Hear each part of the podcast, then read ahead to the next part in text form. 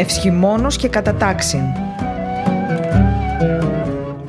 με το διδάκτορα θεολογίας Δημήτριο Χοηλού.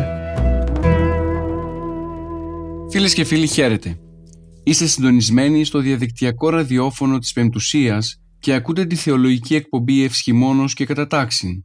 Στην επιμέλεια και παρουσίαση της εκπομπής είναι ο θεολόγος καθηγητής Δημήτριος Χοηλούς. Για ακόμα μία φορά ο Θεός μας χάρισε μια ολόκληρη χρονιά, 365 μέρες, με κύριο σκοπό να τις χρησιμοποιήσουμε με στόχο την σωτηρία της ψυχής και να τις εξοποιήσουμε κυρίως ασκώντας όλες εκείνες τις αρετές που χρειάζεται ώστε να προσεγγίσουμε περισσότερο το μυστήριο της Θείας Χάριτος. Με την εορτή λοιπόν των Θεοφανίων που θα εορτάσουμε σε λίγες ημέρες ολοκληρώνεται ένας πλούσιος λατρευτικός κύκλος που η Εκκλησία μας τον ονομάζει Άγιο Δωδεκαήμερο.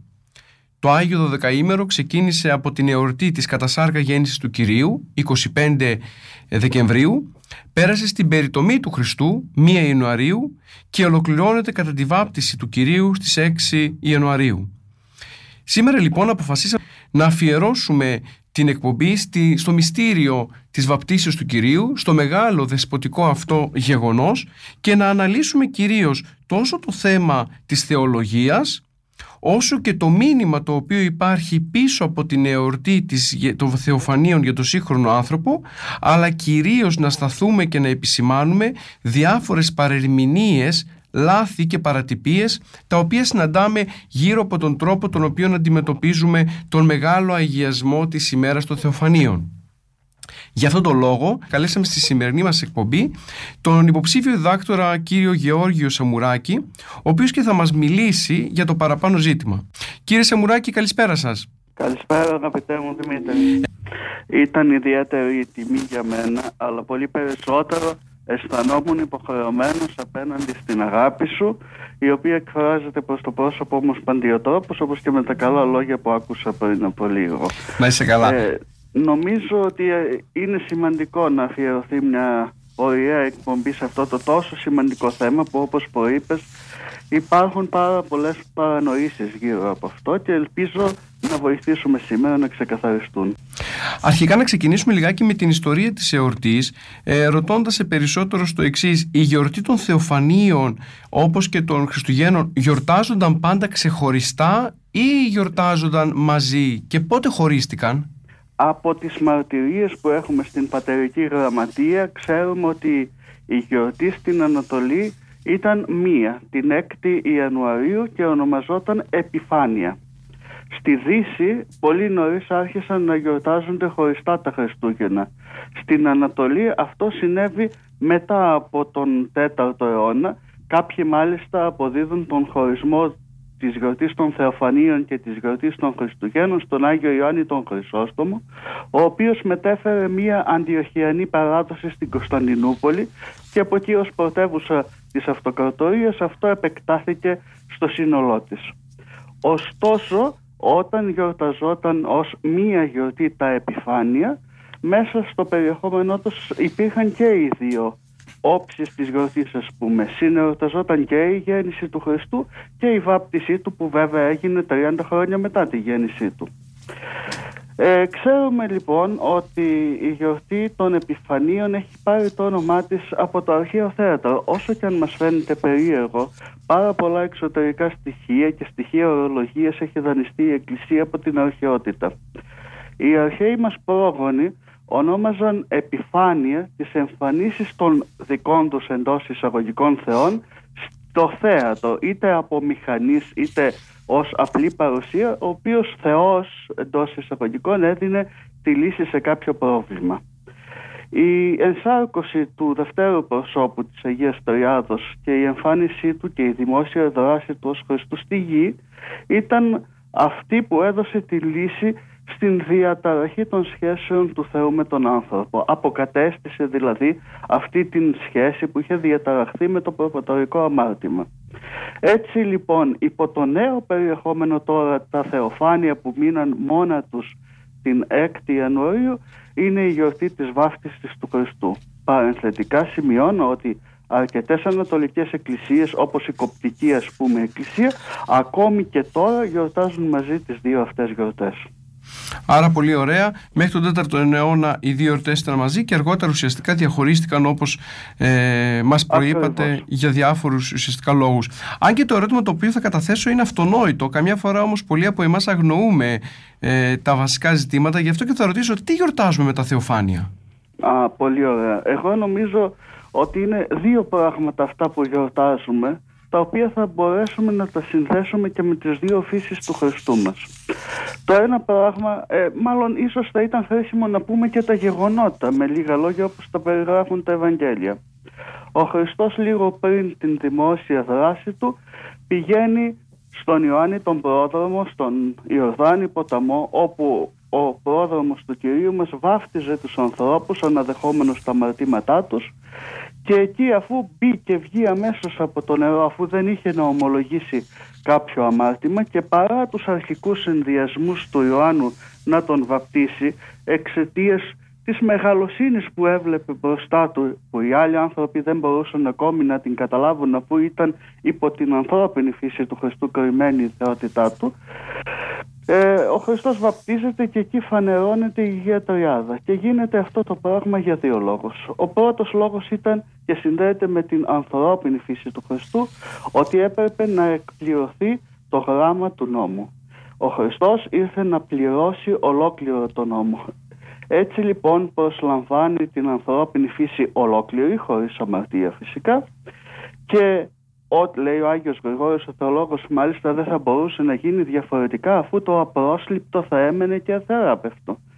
Και αφού προσλάβει όλη την ανθρώπινη φύση υφίσταται και όλα τα αδιάβλητα πάθη που έχει ένας άνθρωπος. Πεινάει, διψάει, κλαίει, γελάει. Συμμετέχει δηλαδή σε όλες τις εκφάνσεις της ζωής του ανθρώπου. Θεώρησε λοιπόν καλό και να βαπτιστεί στον Ιωάννη για να δώσει την ευκαιρία στους ανθρώπους να τον αναγνωρίσουν αφού θα τον υποδείκνει ένας άνθρωπος που έχει μεγάλο σεβασμό τότε στον Ισραήλ. Μιλάω φυσικά για τον Ιωάννη τον Πρόδρομο. Από την άλλη όμως κάτι που συνδέεται με την θεϊκή φύση του Χριστού είναι ότι τη στιγμή εκείνη γίνεται για μία ακόμη φορά η φανέρωση της Αγίας Τριάδος στους ανθρώπους.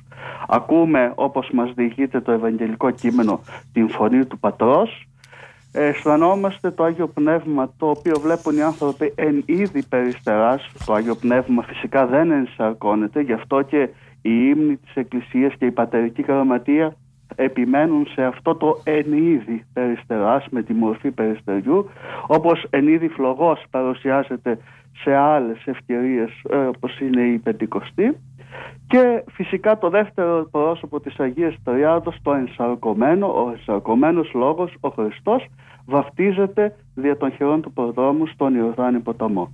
Έτσι λοιπόν από τη μια η εκπλήρωση των υποχρεώσεων εντός εισαγωγικών η λέξη του Χριστού ως ανθρώπου απέναντι στο Μωσαϊκό νόμο και από την άλλη η φανέρωση της Αγίας Τριάδας στους ανθρώπους και δι' αυτού του πράγματος ο εξαγιασμός όλης της κτήσης και θα λέγαμε αν θέλαμε λίγο να το επεκτείνουμε και ο τύπος του δικού μας βαπτίσματος είναι τα, τα περιεχόμενα και όχι μόνο το περιεχόμενο αυτής της μεγάλης γιορτής. Βλέπουμε ότι μπορούμε να αντλήσουμε από αυτήν πάρα πολλά νοήματα.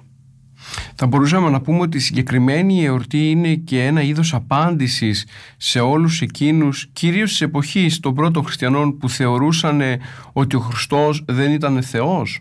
Δηλαδή βλέπουν ιστόριος. Μάλιστα, αυτό ακριβώς υπενήχθηκα.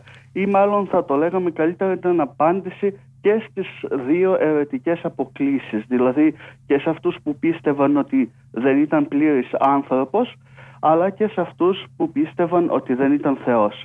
Δηλαδή η φωνή του Πατέρα επιβεβαιώνει την θεότητα του Χριστού την οποία και επισφραγίζει η παρουσία του Αγίου Πνεύματος και ταυτόχρονα όμως η ανθρωπότητά του η χειροπιαστή η κορυφή την οποία έχει ακουμπήσει πάνω ο πρόδρομος είναι κάτι ανθρώπινο εντελώς η σωματική παρουσία του Χριστού δηλαδή η οποία εμφανίζεται εκεί στον Ιορδάνη έχοντας για τα μάτια των πολλών αθέατη τη θεότητα αλλά πάντα παρούσα.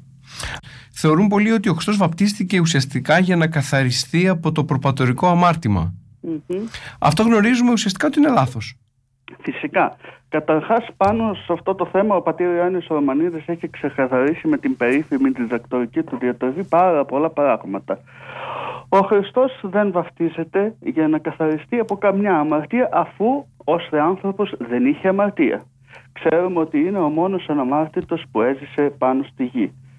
Έτσι λοιπόν δεν είχε ανάγκη να βαπτιστεί και όταν ο, ο πρόδρομος όπως προείπα διστάζει και λέει ότι εγώ έχω ανάγκη να βαπτιστώ από σένα και όχι εσύ από μένα ο Χριστός του λέει να προχωρήσεις σε αυτή την πράξη γιατί είναι άλλος ο σκοπός τους και όχι να καθαριστεί από οποιαδήποτε αμαρτία.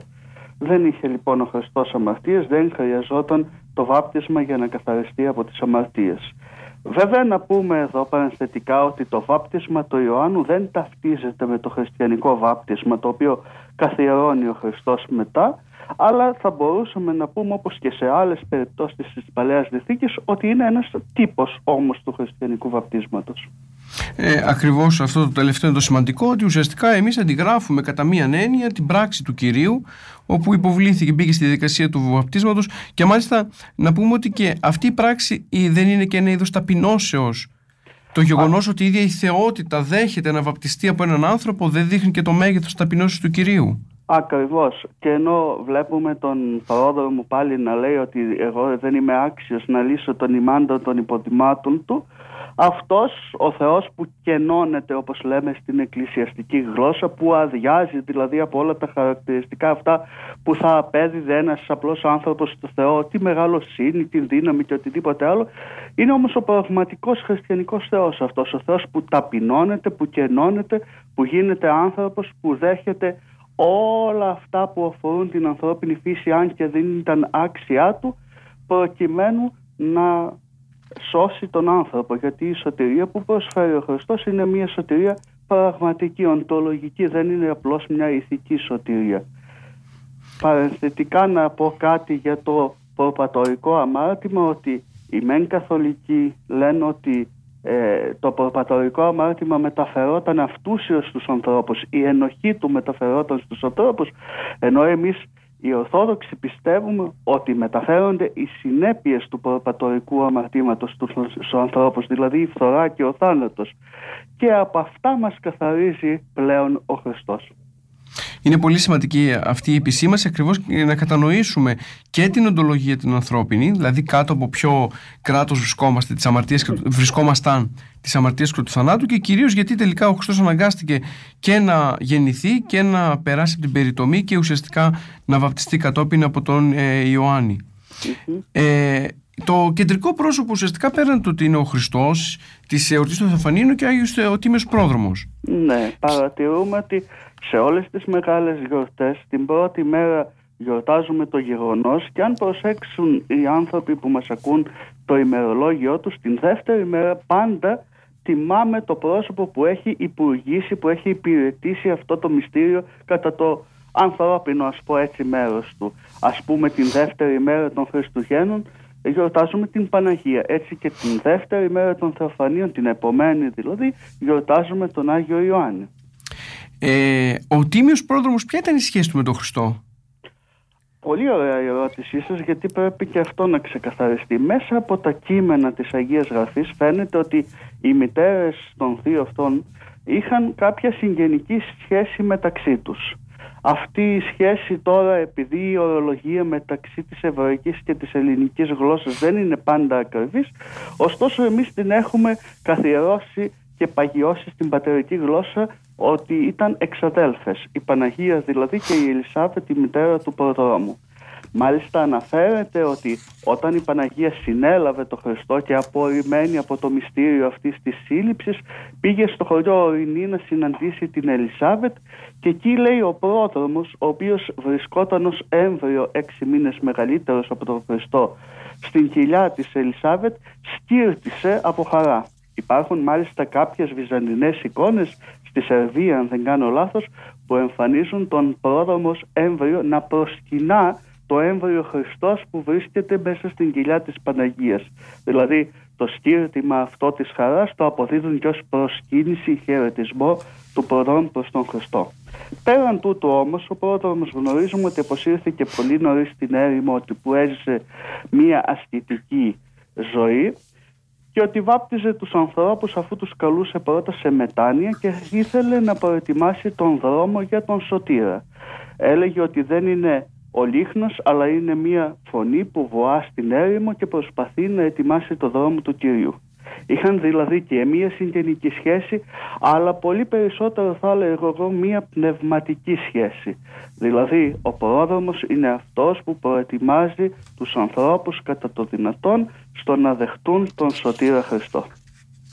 Πολύ ωραία που μας παρουσιάσατε και αυτό ουσιαστικά για να γνωρίζουμε και τα ιστορικά στοιχεία τα οποία συνθέτουν μια εορτή κυρίως, αλλά δευτερευόντως να ξέρουμε και το πώς συνδέονται και τα ιερά πρόσωπα μέσα στην ιστορία της Εκκλησίας όπως είναι ο Τίμιος Πρόδρομος και ο Κύριος Σιμών Ιησούς Χριστός. Ε, μέχρι τώρα έχουμε δει την θεολογία της εορτής. Ουσιαστικά μας έχετε πει ότι ο Χριστός βαπτίστηκε για να καθαριστεί το ανθρώπινο γένος από την αμαρτία και μας έδωσε και τον τύπο ε, της ε, βαπτίσεως. Πολύ δε περισσότερο μας φανέρωσε και την Αγία Τριάδα. Ώστε ο άνθρωπος όσοι ζούμε και μετά Χριστόν να μπορούμε να ομολογούμε το γεγονός της εμφάνισης της Αγίας Τριάδας μέσα στον κόσμο. Πάμε λιγάκι στα, στα γεγονότα ε, ουσιαστικά της ε, ημέρας των θεοφανιων Εκεί πέρα έχουμε μία, ε, εκτός από τα λειτουργικά στοιχεία της ημέρας, τους ύμνους ή τα κοντάκια ή του, τους ένους που συνθέτουν την ημέρα της ε, εορτής, έχουμε ένα ιδιαίτερο γεγονός το οποίο ακούει στο όνομα Μεγάλος Αγιασμός.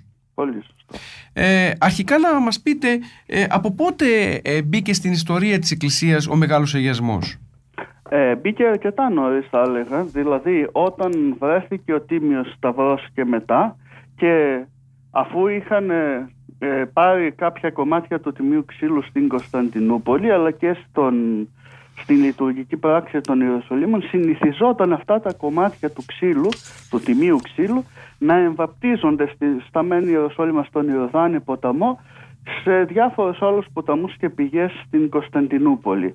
Επεκτάθηκε όμως αυτός ο εορτασμός μετά από την ανάκτηση του Τιμίου Σταυρού από τον Ηράκλειο. Δηλαδή όταν οι Πέρσες θυμάστε είχαν μπει στα Ιεροσόλυμα και είχαν συλλήσει όλους τους θησαυρούς του Παναγίου Τάφου και μαζί με αυτόν τα τίμια ξύλα. Μιλάμε για τίμια ξύλα γιατί πάρα πολλές φορές φαντάζονται οι ακροατές μας ας πούμε ότι ο Τίμιος Σταυρός βρέθηκε ακέραιος με το σχήμα όπως το ξέρουμε ενώ ε, από τις πηγές γνωρίζουμε ότι βρέθηκε ο Σταυρός κατακαιρματισμένος ουσιαστικά στο μέρος εκείνο. Γι' αυτό υπήρξε η ευκολία στο να μεταφερθούν τα κομμάτια του Τιμίου Ξύλου σε διάφορα μέρη της γης. Λοιπόν, αυτή η εμβάφτιση των τιμίων ξύλων σε ανάμνηση της βάφτισης του Χριστού, σε συνδυασμό με μια ακολουθία του βαπτίσματος που είχε επηρεαστεί από την ακολουθία αυτού που λέμε σήμερα μεγάλου αγιασμού. Αν αντιπαραβάλλουμε την αρχή της ακολουθίας του βαπτίσματος και την ακολουθία του αγιασμού θα δούμε πέρα το ότι έχουν και τα δυο μια μορφή ενός θεομετωρικού ε, όρθρου γιατί επηρεάστηκαν πάρα πολύ από την ακολουθία όπως τελούνταν στην, ε, στη Βλαχαίρνα και στη Μονή του Μπαλουκλή και πολλά θεομετωρικά τροπάρια μπήκαν μέσα στον αγιασμό εξαιτίας αυτού του γεγονότος, δηλαδή ότι συνδεόταν με την πηγή εκεί της Θεοτόκου. Λοιπόν, όλα αυτά συντέλεσαν στο να δημιουργηθεί σιγά σιγά αυτή η ακολουθία όπως την γνωρίζουμε σήμερα του μεγάλου αγιασμού που τελείται την παραμονή και την κύρια μέρα των Θεοφανίων και του μικρού καθημερινού αγιασμού που τελείται όλες τις υπόλοιπες ημέρες του χρόνου. Φυσικά ο Μεγάλος Αγιασμός συνδέεται με το γεγονός της βαπτίσεως του Κυρίου. Ακριβώς. Άρα έχει την, ε, το δάνειό του ουσιαστικά το υπόβαθρο το από εκεί.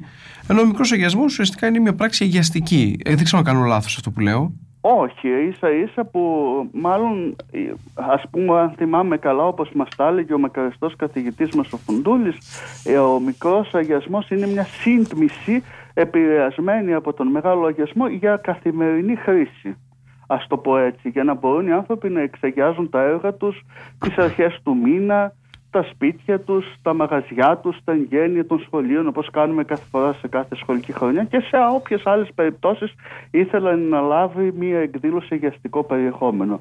Ο μεγάλος αγιασμός τελείται αποκλειστικά και μόνο σχετιζόμενες με την γιορτή των Θεοφανίων ακριβώς γιατί επηρεάστηκε καθοριστικά από τη βάπτιση του Χριστού.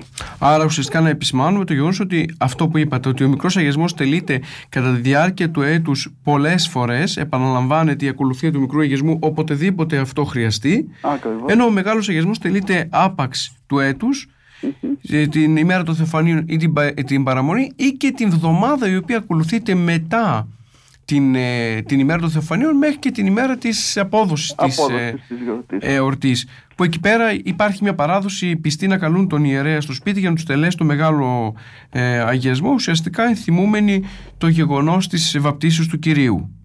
Ναι, αυτό είναι μια πράξη που δεν ξέρω κατά πόσο έχει επεκταθεί πάρα πολύ μέσα στον Ορθόδοξο χώρο, αλλά ορισμένες περιοχές το διατηρούν. Ναι. Ε, αυτό που ήθελα να επισημάνω είναι το εξής. Θα έχετε παρατηρήσει κι εσείς ότι ε, πολλές φορές η Εκκλησία επαναλαμβάνει όπως που είπατε σωστά τις αγιαστικές της πράξεις προκειμένου να καλύψει ποιμαντικές ανάγκες, τις ανάγκες των πιστών. Γι' αυτό και ο Μεγάλος Αγιασμός τελείται τουλάχιστον δύο φορές την παραμονή και την Κύρια ημέρα των Θεοφανίων. Ε, θα έχετε παρατηρήσει επίσης ότι σε όλες τις παραμονές των μεγάλων εορτών τελούμε την ε, λειτουργία του Μεγάλου Βασιλείου. Αν σκεφτείτε ότι είναι η επίσημη λειτουργία της Εκκλησίας που τελείται 10 φορές το χρόνο, θα έπρεπε να μας ξενήσει το γεγονός ότι γίνεται την παραμονή κάποιας γιορτής και όχι την Κύρια Μέρα. Μια εξαίρεση έχουμε όταν θα πέσει η Κυριακή η μέρα των Θεοφανίων για τον εξής απλούστατο λόγο όλες οι μεγάλες γιορτές όπως γίνεται και σήμερα στην μοναστική πράξη τελούνταν σε αγρυπνία.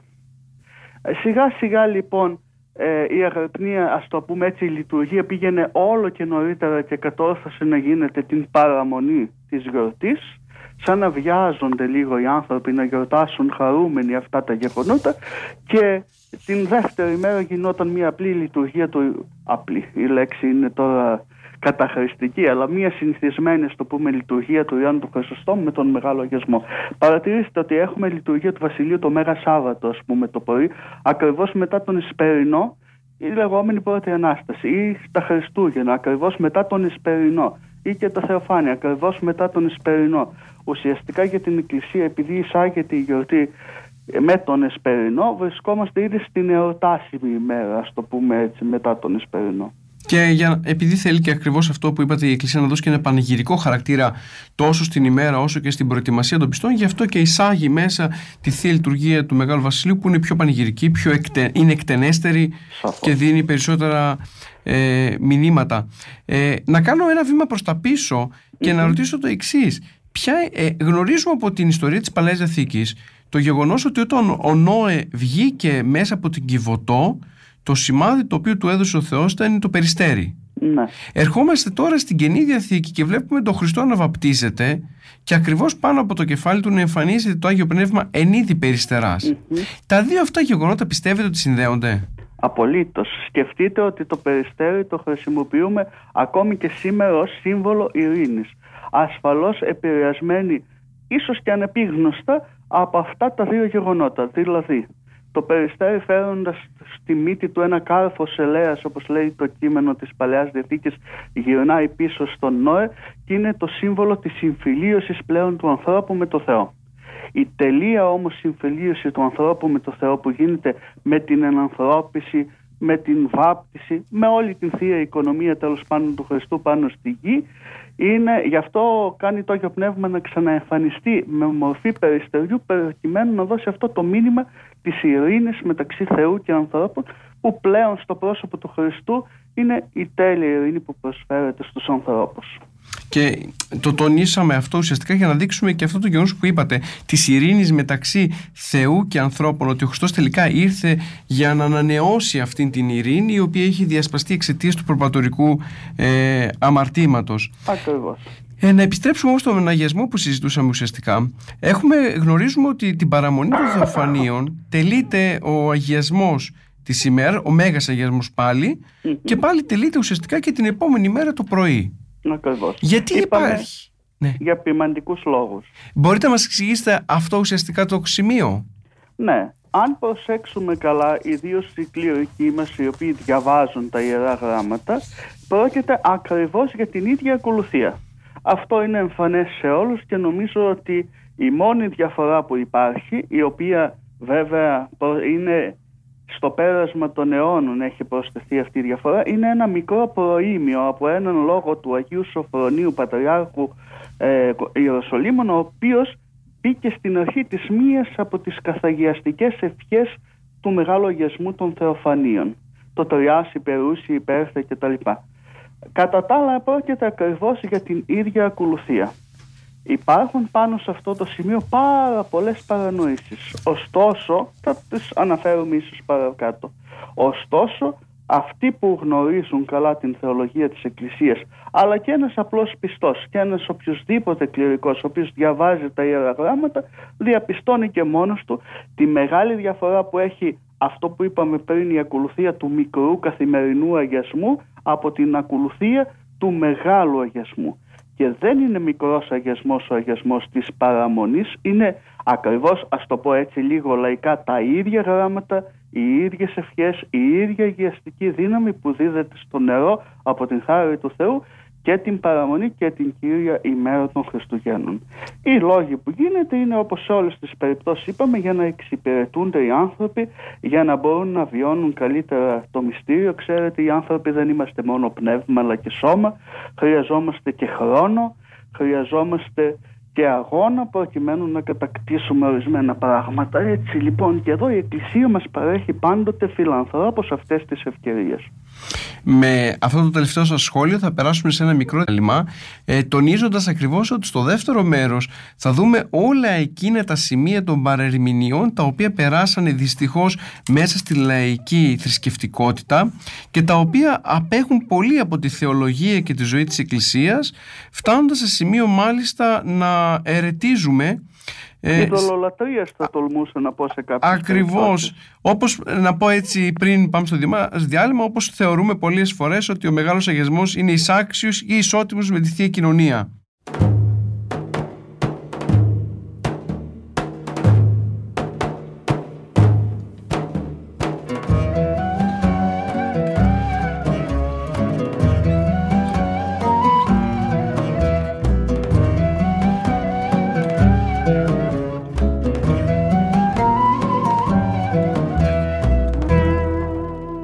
Φίλε και φίλοι, επιστρέψαμε στη διαφωνική μας εκπομπή. Είστε συντονισμένοι στον διαδικτυακό ραδιόφωνο της Πεμπτουσίας και ακούτε την θεολογική ραδιοφωνική εκπομπή Ευσχημόνο και Κατατάξη τηλεφωνική μας παρέα τον ε, υποψήφιο διδάκτορα θεολογίας κύριο ε, Σαμουράκη Γεώργιο με τον οποίο ουσιαστικά συζητάμε για, το μεγά, για τη μεγάλη δεσποτική εορτή των Θεοφανίων της βαπτίσεως του Κυρίου. Μέχρι τώρα αναλύσαμε τη θεο, το θεολογικό υπόβαθρο της εορτής και φυσικά τονίσαμε το γεγονός ότι ο Υιός μαρτυρούμενος από τον Πατέρα φανερώνει ουσιαστικά ότι είναι το απάβγασμα της δόξης του Πατρός αφού είναι η κοινή ουσία και η ενέργεια του Ραδικού Θεού και ότι ουσιαστικά με τη βάφτιση του Χριστού όχι μόνο φανερώνεται η Αγία Τριάδα αλλά κυρίως καθαρίζεται η ανθρώπινη φύση από το προπατορικό αμάρτημα και από τις συνέπειες της αμαρτίας όπως είναι η φθορά και ο θάνατος. Στο δεύτερο μέρος που ξεκινήσαμε ουσιαστικά συζητάμε για τον ε, μεγάλο αγιασμό ο οποίος τελείται την ημέρα των Θεοφανίων και μιλάμε για τα λειτουργικά του στοιχεία, για τη θεολογία και τώρα θα μπούμε στο κομμάτι των παρερμηνιών που συναντάμε στο, στην τέλεση και στη χρήση του μεγάλου αγιασμού. Ε, κύριε Σαμουράκη, ε, μιλούσαμε για τη διαφορά μικρού και μεγάλου αγιασμού και μας είπατε πολύ ωραία ουσιαστικά ότι ο μεν μικρός αγιασμός τελείται πολλές φορές μέσα στο χρόνο ενώ ο μεγάλος τελείται άπαξ και συνδέεται ουσιαστικά και με αυτό το γεγονός της εορτής της, ε, των Θεοφανίων. Ε, θα ήθελα να τονίσω, γιατί εκεί σταματήσαμε και να μας πείτε κάτι έτσι παραπάνω, το γεγονός ότι ο αγιασμός της παραμονής των Θεοφανίων δεν είναι τίποτα άλλο από τον ίδιο τον αγιασμό της ημέρας των Θεοφανίων. Έτσι δεν είναι; Ακριβώς. Μάλιστα είπα ε, εμφατικά ότι διαβάζονται ακριβώς οι ίδιες ευχές, ακριβώς τα ίδια γράμματα που θα έλεγε και ένας απλός πιστός και με εξαίρεση ένα μικρό προήμιο που δεν είναι ευχή άμα το προσέξουμε αλλά προέρχεται από έναν λόγο του Αγίου Σοφρονίου Πατριάρχου Ιεροσολύμων που τον διαβάζουμε μόνο την Κύρια, τη διαβάζουμε αυτό το προήμιο μόνο την Κύρια μέρα προκειμένου να δώσουμε μια μεγαλύτερη λαμπρότητα στην ακολουθία. Και ακριβώς επειδή ο λόγος τον οποίο προαναφέρατε τον, ε, συσχετίζεται ουσιαστικά με το γεγονός της βαφτίσεως και άρα και χρονικά και λειτουργικά θα ήταν καλύτερα όπως και το έκανε η Εκκλησία να ενταχθεί την ημέρα της βαφτίσεως και όχι την παραμονή. Ακριβώς. Οι πατέρες της Εκκλησίας μας τίποτα δεν έβαζαν τυχαία. Είχαν σκοπό να διδάξουν τους ανθρώπους ακόμη και με το τελευταίο κόμμα που τοποθετούσαν κάπου. Γι' αυτό είναι πολύ χρήσιμο να μην κάνουμε ας το πω έτσι του κεφαλιού μας αλλά να ακολουθούμε τη διδασκαλία της Εκκλησίας και όχι τι νομίζουμε εμείς ότι είναι τη διδασκαλία της Εκκλησίας. Θυμάμαι χαρακτηριστικά εδώ αν μου επιτρέπετε να χαριτολογήσω λίγο τη γιαγιά μου που μου έλεγε εσείς οι νέοι θεολόγοι θα μας χαλάσετε τη θρησκεία. Και εγώ της έλεγα Γιαγιά, εσύ ξέρεις την παράδοση της μάνας σου, άντε και της δικής σου γιαγιάς. Εγώ ως θεολόγος είμαι υποχρεωμένος να ξέρω όλη την παράδοση των 2.000 χρόνων της Εκκλησίας και ό,τι προηγήθηκε αυτής. Οπότε, άλλο είναι οι παραδόσεις των ανθρώπων, γιατί πάρα πολλοί λένε «Μα έτσι τα βρήκαμε, έτσι να τα αφήσουμε ακόμη και όταν τους επισημάνεις ότι κάτι είναι λάθος» και άλλο είναι η παράδοση της Εκκλησίας η οποία είναι και κοινή σε όλο τον Ορθόδοξο κόσμο λίγο πολύ.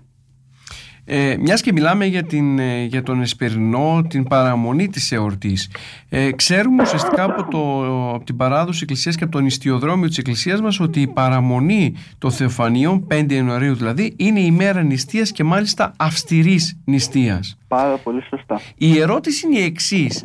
Η αυστηρή αυτή νηστεία που ορίζει η Εκκλησία μας για την παραμονή των Θεοφανίων και η οποία καταλύεται με λάδι μόνο όταν πέσει Σάββατο γίνεται για να κοινωνήσουμε, για να μεταλάβουμε, για να πάρουμε τον μεγάλο αγιασμό της επομένης ημέρας ή για την κυριώνυμη ημέρα για την εορτή; Είπαμε προηγουμένως ότι μπορούμε να κοινωνίες να μεταλάβουμε, μάλλον καλύτερα να πιούμε τον αγιασμό και της παραμονής. Και μάλιστα άμα διαβάσουμε την ευχή μιλάει για τους αριωμένους, για τους χρεωμένους και τους μεταλαμβάνοντας από αυτόν και την παραμονή και την Κυρία Μέρα. Άρα είναι αυταπόδεικτο νομίζω ότι δεν νηστεύουμε για τον αγιασμό. Τότε θα έπρεπε να προηγηθεί και μία ακόμη μέρα νηστεία στην προπαραμονή αφού μπορούμε να πιούμε αγιασμό και την παραμονή ακόμη.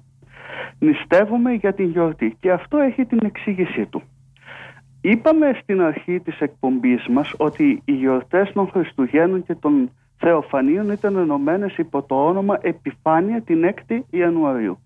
Και φυσικά η νηστεία που την ξέρουμε σήμερα των πρώτων Χριστουγέννων επεκτηνόταν ως την 5η Ιανουαρίου. Όταν όμως μεταφέρθηκε η γιορτή των Χριστουγέννων την 25η Δεκεμβρίου και φυσικά έλυγε τότε η νηστεία και ξέρουμε ότι καταλύεται η νηστεία και ότι όλο το Άγιο Δωδεκαήμερο δεν νηστεύουμε ούτε Τετάρτη και Παρασκευή. Είναι αυτό που λέγανε η απολυτή περιμία από τις απολυτές περιόδους. Τέλος πάντων που ορίζει η Εκκλησία μας ότι δεν νηστεύουμε Τετάρτη και Παρασκευή. Θεώρησε καλό η Εκκλησία να βάλει μια μέρα αυστηρότατη νηστείας στην παραμονή της μεγάλης δεσποτικής γιορτής των Θεοφανίων για να εξάρει το γεγονός της ημέρας και να τονίσει το πόσο σημαντική είναι η επόμενη μέρα άρα χρειάζεται ένα είδος προετοιμασίας από τους πιστούς προκειμένου να την εορτάσουν επάξια. Δεν νηστεύουμε και αυτό είναι ξεκάθαρο για τον αγιασμό αλλά για τη γιορτή. Ε, μ' άρεσε πολύ ωραίο ο τρόπος με τον οποίο παρουσιάσατε ουσιαστικά τον αγιασμό της παραμονής δηλώνοντας ότι αν όντως νηστεύαμε για τον αγιασμό και αφού ο αγιασμός της παραμονής είναι ίδιος με τον αγιασμό της κυριώνης ημέρας τότε θα έπρεπε να υπάρχει και μία νηστεία πριν την ε, παραμονή και αυτό ακριβώς αποδεικνύει το γεγονός ότι τελικά δεν νηστεύουμε για τον αγιασμό, αλλά νηστεύουμε για να τιμήσουμε την ημέρα ώστε να προετοιμαστούμε και να μπορέσουμε να κοινωνήσουμε κατόπιν του σώματος και του αίματος του κυρίου. Αν μου επιτρέπετε μια μικρή παρέμβαση. Ναι, παρακαλώ. Αυτή η παρανόηση έφερε και μία άλλη. Υπάρχουν μερικοί που λένε ότι δεν πρέπει να πίνουμε τον αγιασμό της παραμονής αλλά μόνο της Κύριας ημέρας. Ακριβώς. Και μπορούμε δίθεν να τον ρίχνουμε παντού, στα υποστατικά μας, στα κτήματά μας, στο σπίτι μας, να τον πετάμε ουσιαστικά κάτω και λέμε ότι δεν μπορεί να τον μεταλαμβάνει ο άνθρωπος ο οποίος είναι κατ' εικόνα Θεού φτιαγμένος. Αλλά τα ίδια τα κείμενα του αγιασμού λένε ξεκάθαρα ότι πίνουμε από αυτόν τον αγιασμό άρα και αυτή η παρανόηση δεν ισχύει. Βέβαια αν μου επιτρέπετε τα ίδια τα κείμενα λένε ότι Σήμερον η πλάνη κατήργεται και οδόν σωτηρίας εργάζεται ή του δεσπότου επέλευσης. Και ενώ κατήργεται η πλάνη, βλέπουμε οι πλάνες να εξακολουθούν να κυριαρχούν σε κάποιους ανθρώπους οι οποίοι δεν έχουν κοινωνήσει την αλήθεια της Εκκλησίας. Μάλιστα φτάνουν πολύ σε σημείο, θυμάμαι και εγώ έτσι από τη Μακεδονία, να λένε ότι ο αγιασμός της παραμονής είναι ουσιαστικά για τα ζώα. Μάλιστα, Μα... το έχω ακούσει και εγώ που είμαι από εκεί. Είναι για τα ζώα, για τα κτήματα. Καλή ώρα. Θυμάμαι και εγώ τη γιαγιά μου ότι την παραμονή, τον, τον αγιασμό της παραμονής το χρησιμοποιούσε μόνο για τις κότες, τα, ε, τα άλογα και τη κυρίων ημέρα ήταν ουσιαστικά αυτός τον οποίο, όπως είπατε, πρέπει να πιούμε και αυτόν τον οποίο δεν πρέπει και να πετάξει και κάτω.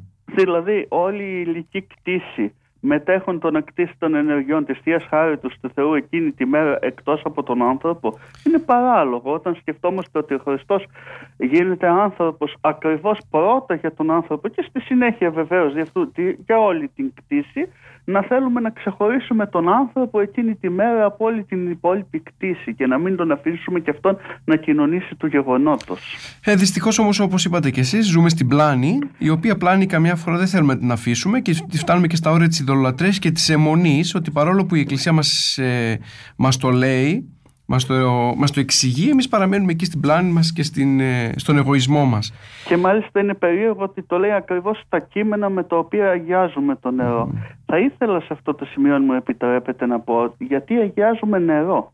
Ναι, παρακαλώ. Ναι. Το νερό είναι το κυρίαρχο στοιχείο στην κτήση. Έτσι λέμε ότι καταλαμβάνει τα τρία τέταρτα της γης, τα δύο τρίτα του σώματος του ανθρώπου κτλ. Έτσι είναι ένα κυρίαρχο στοιχείο στην ηλική πραγματικότητα. Εξαγιάζοντας λοιπόν το νερό που κατά κάποιο τρόπο πηγαίνει παντού μέσα σε όλη την κτήση, η Εκκλησία με αυτόν τον τρόπο εξαγιάζει όλη την κτήση και δείχνει ότι τίποτα δεν είναι αποβλητό από την Εκκλησία τίποτε δεν είναι ευδελικτό στο Θεό παρά μονάχα η αμαρτία. Νομίζω ότι χωρίς να μεταβάλλεται η ουσία παραμένει νερό ο αγιασμός, ταυτόχρονα όμως χαριντώνεται μυστικά, αγιάζεται, αυθαρτοποιείται και μεταφέρει τη χάρη και κάνει και τους ανθρώπους να προγευθούν τον εξαγιασμό των δικών τους και όλης της κτήσης, της αισθητής και της νοητής κτήσης ε, μέσα από αυτό το στοιχείο που κυριαρχεί σε αυτήν. Ε, μια ακόμα παρερμηνία η οποία συνδέεται ουσιαστικά με το γεγονός του μεγάλου αγιασμού είναι και αυτή που θεωρεί, που θέλει να πιστεύει ότι ο μεγάλος αγιασμός είναι ισότιμος, ισόκυρος ή αντικαθιστά την θεία μετάληψη. Ναι, αυτό Γι' αυτό και πολλές φορές στα χωριά μας βλέπουμε ανθρώπους οι οποίοι θα τρέξουν να πάρουν αγιασμό την ημέρα των Θεοφανίων αλλά όχι να κοινωνήσουν. σωστά Πόσο λογικό είναι αυτό; Κοιτάξτε, ξέρουμε ότι το πρώτο και κύριο μυστήριο που συγκροτεί μάλιστα την Εκκλησία είναι η Θεία Ευχαριστία. Μοναδικό και αναντικατάστατο. Δεν γίνεται να αντικατασταθεί με οτιδήποτε άλλο. Η παρεμηνία πάλι προέρχεται από μια ποιμαντική πράξη της Εκκλησίας που γινόταν για την ενίσχυση των πιστών. Δηλαδή, σε περίπτωση που ένας πιστός δεν μπορούσε για λόγους που του επέβαλε ο πνευματικός του να κοινωνήσει, για να τον παρηγορήσει εντός εισαγωγικών η λέξη ή καλύτερα να το πούμε για να τον στηρίξει στον πνευματικό του αγώνα, του έλεγε να μεταλάβει του μεγάλου αγιασμού. Ξέρετε, αυτό μπορεί να γίνει όχι μόνο την ημέρα των Θεοφανίων, αλλά από τον φυλασσόμενο αγιασμό στην Εκκλησία μπορεί να γίνει και σε οποιαδήποτε άλλη στιγμή μέσα στο έτος. Αυτό όμως δεν σημαίνει σε καμία περίπτωση αντικατάσταση ή υποκατάσταση της θείας Κοινωνίας, η οποία είναι αναντικατάστατη και απαραίτητη για την σωτηρία των ανθρώπων. Ο τρόγων μου τη σάρκα και πίνουν μου το αίμα, είπε ο Χριστός, κανένα άλλο αγιαστικό μέσο δεν υποκαθιστά τη Θεία Ευχαριστία. Άρα λοιπόν ο κύριος σκοπός των χριστιανών είναι να κοινωνούν με το Θεό και μεταξύ τους δια της Θείας Ευχαριστίας. Τώρα, γι' αυτό και η ορθή σειρά με την οποία χρησιμοποιούμε τα αγιαστικά μέσα της Εκκλησίας μας ακόμη και την ημέρα των Θεοφανίων είναι η εξής. Πρώτα κοινωνούμε, μετά μπορούμε να μεταλάβουμε του αγιασμού και κατόπιν παίρνουμε και το αντίδωρο αν θέλουμε, όχι γιατί μας χρειάζεται το αντίδωρο ως αγιαστικό μέσο, αλλά το χρησιμοποιήσουν ως κατακλαστών οι παλιοί χριστιανοί, δηλαδή για να καθαρίζεται, ας το πούμε έτσι, το στόμα από οποιοδήποτε κατάλοιπο της Θείας Κοινωνίας θα έμενε μέσα στο στόμα των πιστών προκειμένου να διευκολύνει δηλαδή την κατάποση κάθε μαργαρίτη δίνουμε το αντίδωρο ενώ κανονικά δεν χρειάζεται αντίδωρο όταν έχεις πάρει το δώρο. Ναι. Ουσιαστικά είναι αυτό το οποίο λέτε, ότι δεν συνδυάζεται η θεία κοινωνία με τον μεγάλο αγιασμό, δεν έχουν καμία σχέση, γιατί το ένα είναι, η θεία κοινωνία είναι το, ο ίδιος ο Χριστός, το σώμα και το αίμα του Χριστού, ενώ το άλλο ουσιαστικά είναι μια αγιαστική πράξη τη Εκκλησίας με την οποία μεταφέρεται η θεία χάρη προς αγιασμό των πιστών. Όπως αυτό γίνεται και με οποιοδήποτε άλλο μυστήριο ή ακολουθία της Εκκλησίας μας. Δηλαδή, όπως δεν μπορώ να πω ότι επειδή παντρεύτηκα δεν θα κοινωνήσω, που πάλι μεταφέρεται χάρη στο ζευγάρι δια των ευχών της Εκκλησίας έτσι δεν μπορώ να πω ότι επειδή θα πιω τον αγιασμό δεν θα κοινωνήσω. Βέβαια στην εποχή μας μακάρι να ήταν η μόνη παρανόηση γύρω από αυτό το θέμα. Πολλές φορές χρησιμοποιούμε τον αγιασμό ως ένα μαγικό μέσο. Αν έχουμε χρόνο να σας πω ένα αστείο περιστατικό ναι, από τα παιδικά μου χρόνια. Είχα μία γειτόνισσα ευλαβέστατη αλλά γράμματη γυναίκα ε, δεν είχε κάνει τίποτα ιδιαίτερο στη ζωή της που να την θέτει ας το πούμε έτσι εκτός εκκλησίας αλλά μια μέρα ο άντρας της τη στεναχώρησε ιδιαίτερος γιατί είχε τάξει να πάει μαζί, τους, μαζί της στην ακολουθία του μεγάλου αγιασμού αλλά τελικά αυτός το μετάνιωσε και έμεινε στο σπίτι.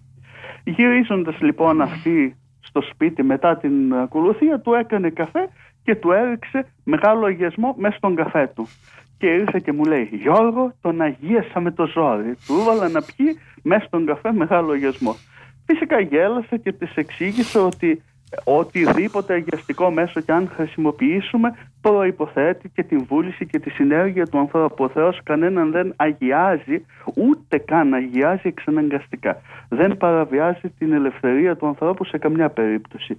Και ναι, μεν αυτή μπορεί να ένιωσε μια ανακούφιση ότι αγίασε τον άνθρωπο. Το σύζυγο. Αλλά τα έλογα όντα χρειάζεται πάντα να έχουν της την ελευθερία της βούλησης και της συγκατάβασης.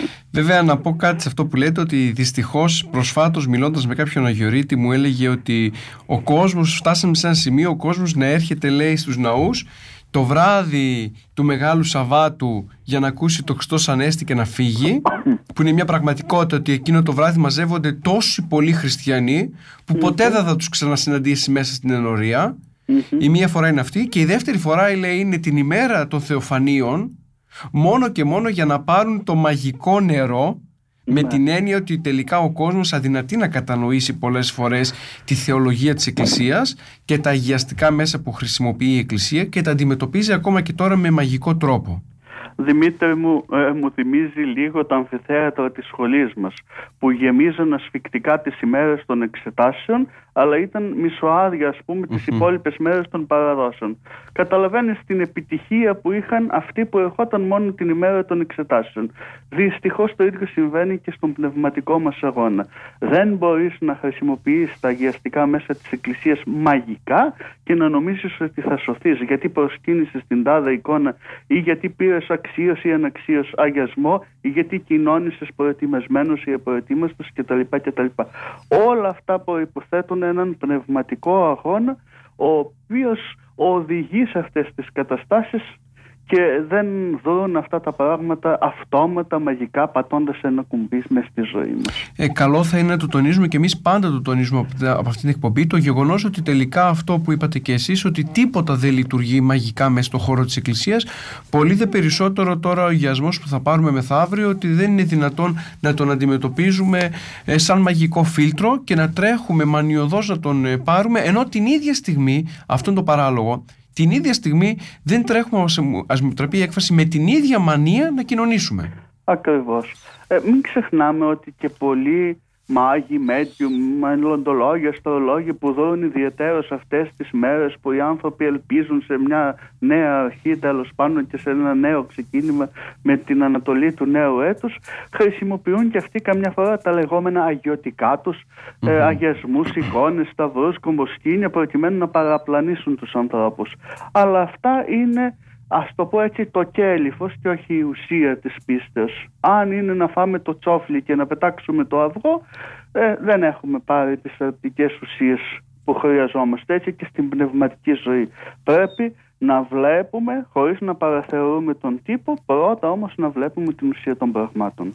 Ε, μια ακόμα ερώτηση. Ο μεγάλος αγιασμός μπορεί να διατηρηθεί στο σπίτι; Εδώ υπάρχει μια διχογνωμία στις πηγές. Ωστόσο ξέροντας ότι οι αρχαίοι χριστιανοί διατηρούσαν ακόμη και την θεία κοινωνία στο σπίτι τους θα θυμάσαι ασφαλώς που λέγαμε ότι παλιά που κοινωνούσαν με άλλο τρόπο οι άνθρωποι παίρνουν κομματάκια της θείας κοινωνίας του εμβαπτισμένου στο τίμιο αίμα σώματος στο σπίτι τους προκειμένου να κοινωνούν ακόμη και καθημερινά. Θυμάμαι εγώ ότι ο Μέγας Βασίλειος έλεγε ότι στην εποχή του οι πιστοί κοινωνούσαν τέσσερις φορές ε, την εβδομάδα. Σε εμάς αυτό φαίνεται κάτι Ε, άρα μπορούμε να φυλάξουμε τον μεγάλο αγιασμό στο σπίτι μας βέβαια με κάποιες προϋποθέσεις ευλαβίας αρκεί αυτή η ευλάβεια να μην φτάνει στα όρια της ειδωλολατρίας. Μου έλεγε συνάδελφος θεολόγος ότι βρισκόμενος σε μία μονή και προκειμένου να τους δώσουν να μεταλάβουν του αγιασμού οι μοναχοί εκεί ε, τους βάζαν να κάνουν στρατές μετάνοιες μπροστά στον αγιασμό να δεν ξέρω ποιες άλλες παράξεις ευλαβίες προκειμένου να τον λάβουν. Όταν αυτό το πράγμα δεν το κάνουμε καν λέει ούτε για τη Θεία Κοινωνία. Και του φάνηκε πάρα πολύ περίεργο. Έτσι και πολλές φορές φορτώνουμε με φορτία βαρέα τους ανθρώπους και τους λέμε ότι προκειμένου να φυλάξεις τον μεγάλο αγιασμό στο σπίτι σου πρέπει να είναι συνεχώς αναμένο το καντήλι σου ή να είσαι καθαρός από αυτό, από το άλλο, από το τρίτο.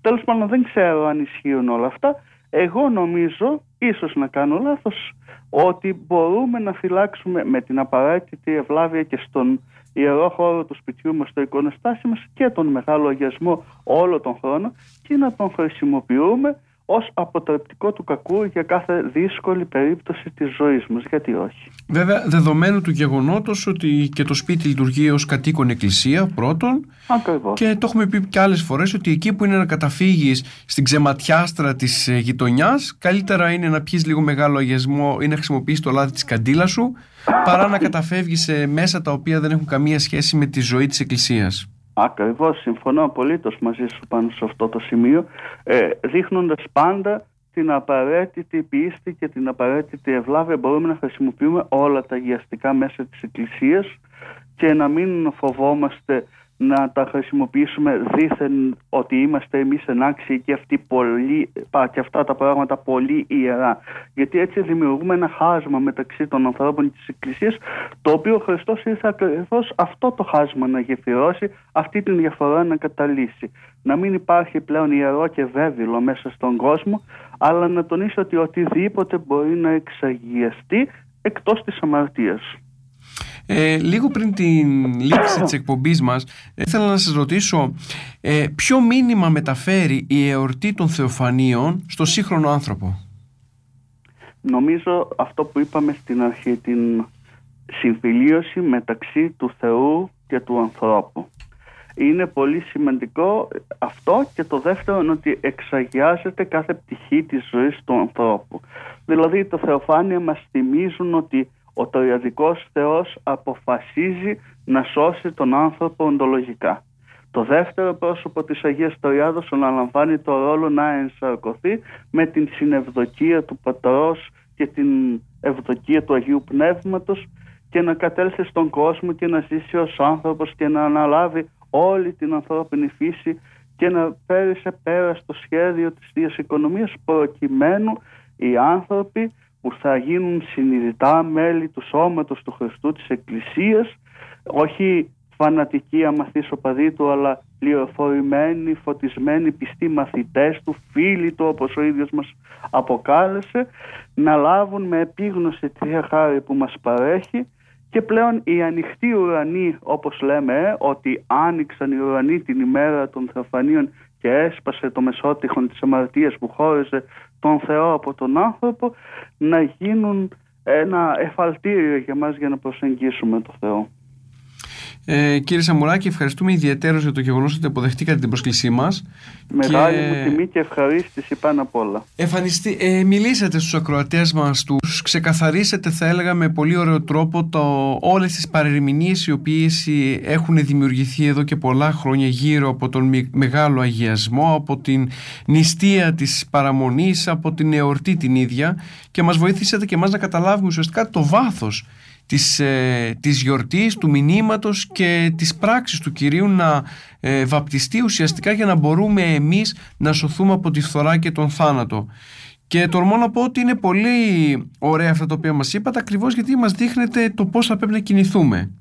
Ας ελπίσουμε αυτά που είπαμε εμείς τώρα και φαίνονται θεωρητικά να γίνουν πράξη από εμάς τους ίδιους πρώτα και από όλους τους ανθρώπους. Σας ευχαριστούμε και πάλι. Ελπίζουμε και στο μέλλον να έχουμε την χαρά και την ε, τιμή να σας φιλοξενήσουμε πάλι στην εκπομπή μας για κάποιο άλλο ε, θέμα ώστε και να γευθούμε και τότε για ακόμα μια φορά την ε, χαρά της ε, παρέας μαζί σας αλλά και κυρίως να γίνουμε έτσι μέτοχοι της θεολογικής σας ε, γνώσης και κατάρτισης. Φίλες και φίλοι, η απόψινή μας εκπομπή έφτασε στο τέλος της. Ανανεώνουμε λοιπόν το ραδιοφωνικό μας ραντεβού για την επόμενη φορά. Μέχρι τότε Χαίρετε εν Κυρίω πάντοτε.